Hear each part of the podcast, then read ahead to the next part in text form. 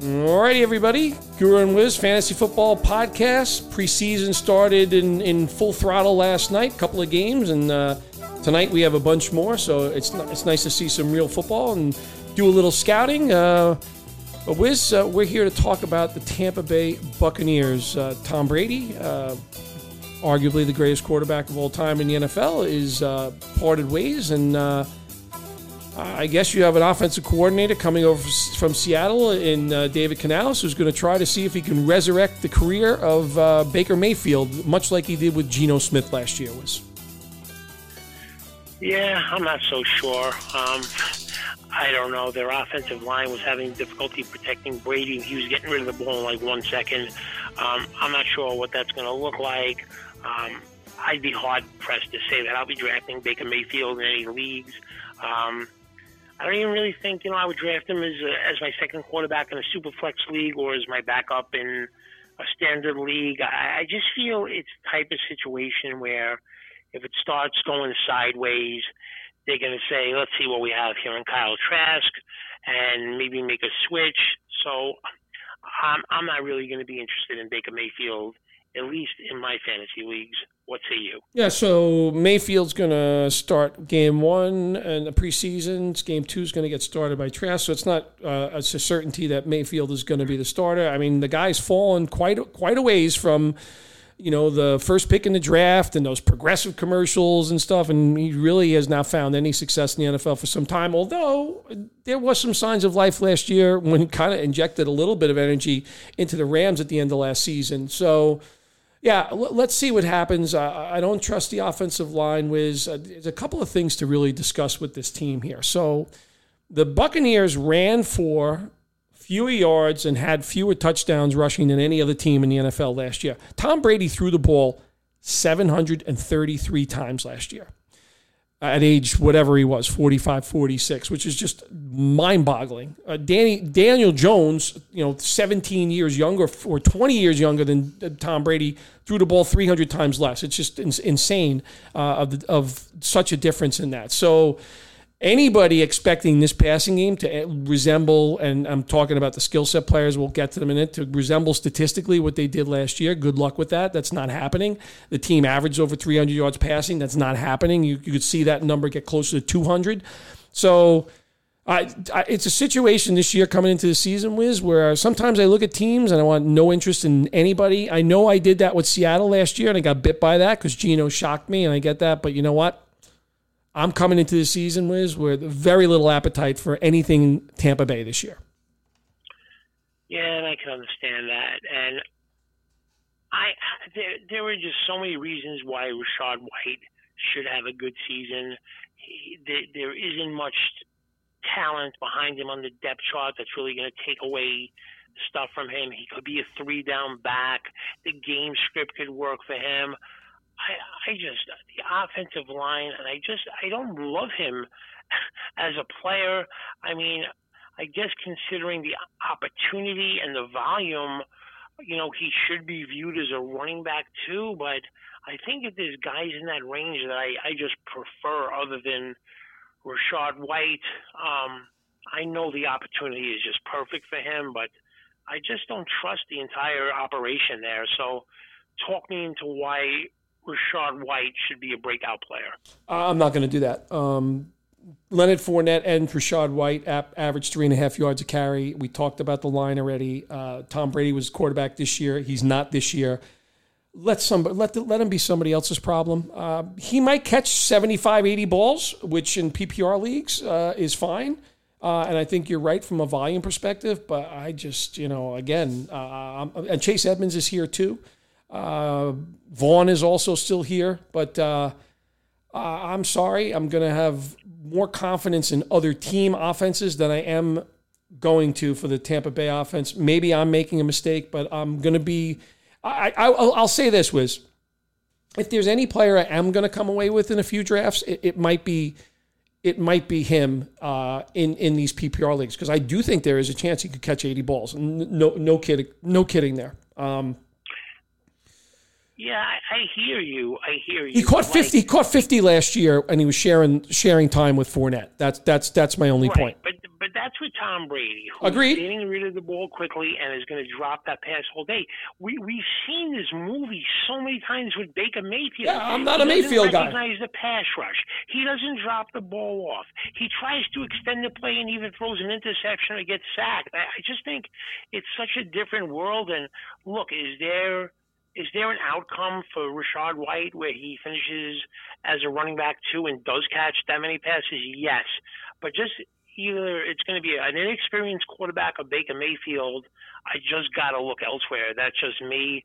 But I hear you on the opportunity and the game script being perfect for him. Oh yeah, I make make make myself perfectly here clear. I, I'm I'm gun shy, and you know how much I love love Chris Godwin. I had him in multiple leagues leagues last year. I won't be drafting that player this year because Tom Brady is gone, and exactly your point with him gone, that kill that, to me that absolutely destroys uh, Godwin's chance of doing anything resembling what he did last year, where he caught over 100 balls and the way he catches that ball around the line of scrimmage. Mike Evans is definitely that streak of a thousand yards that's coming to an end, and uh, yeah, and I think so. I'm not saying that White is going to do that. I'm. It's the only player that I'd be willing to take a chance on. But I, I am. First of all, I hate Todd Bowles. is a wonderful guy, very sweet spoken man. Uh, he has he is meant to be a coordinator in the NFL. This is his second shot as a head coach. He looks lost most of the times when he's out there.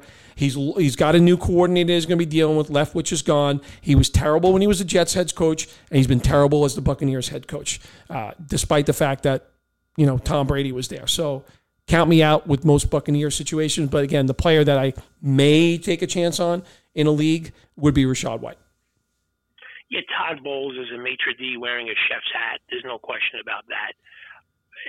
Evans and Godwin. So I understand the, the trepidation, um, but but just looking at them ranked, uh, I, I have both of those receivers right around wide receiver three, ranking them somewhere between 25 and 30. Now, whether you may find that good value or bad value is a separate conversation. Just ranking them into the season, do you have them? Do you have one above the other, or kind of both in that range? So Wiz, they only had nine touchdowns combined last year with Brady.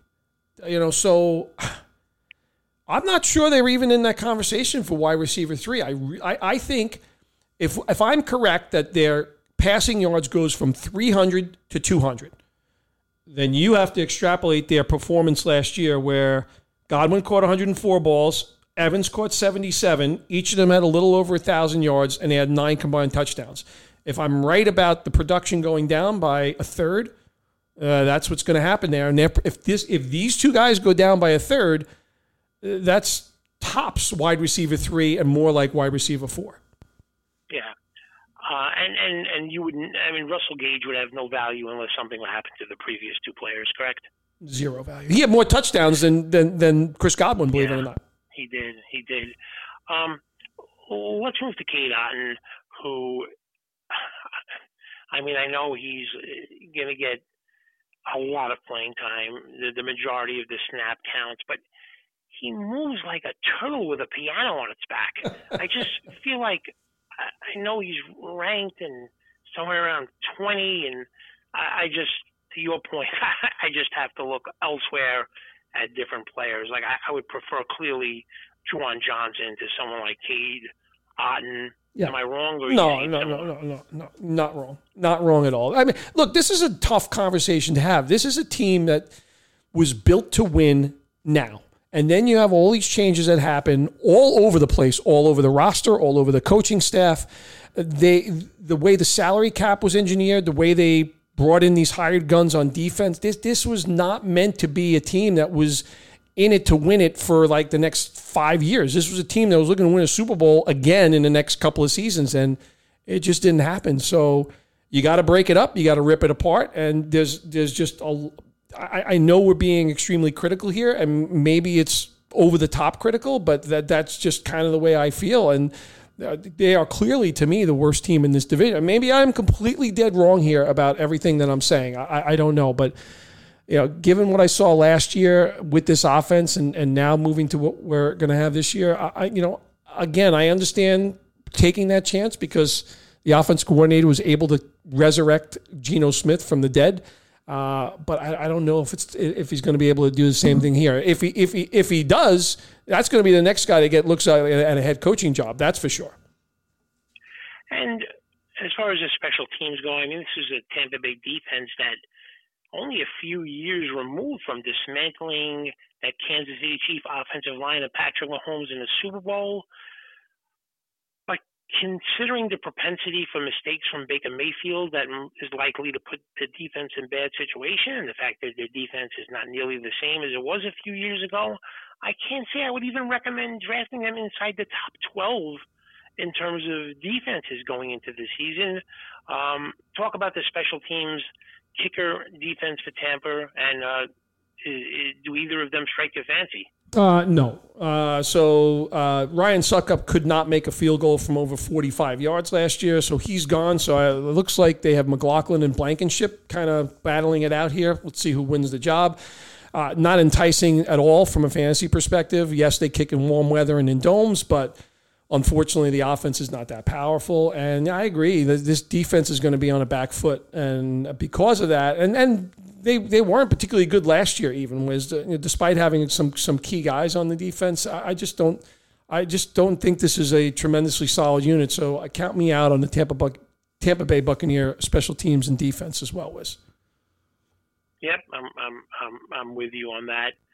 And uh, I guess that's a wrap to the NFC South, and then we're going to finish up uh, with the NFC West, and then we're going to start uh, doing specific podcasts on position rankings and players uh, that are moving up and down the draft board, and uh, really get into the weeds here, so to speak, on uh, specific players that we have an interest in, and conversely, players that we don't have an interest in. Yeah, I agree, and uh, again, I, I, I do feel kind of bad with my attitude on this podcast because it's it's extremely negative. But you know, again, uh, right.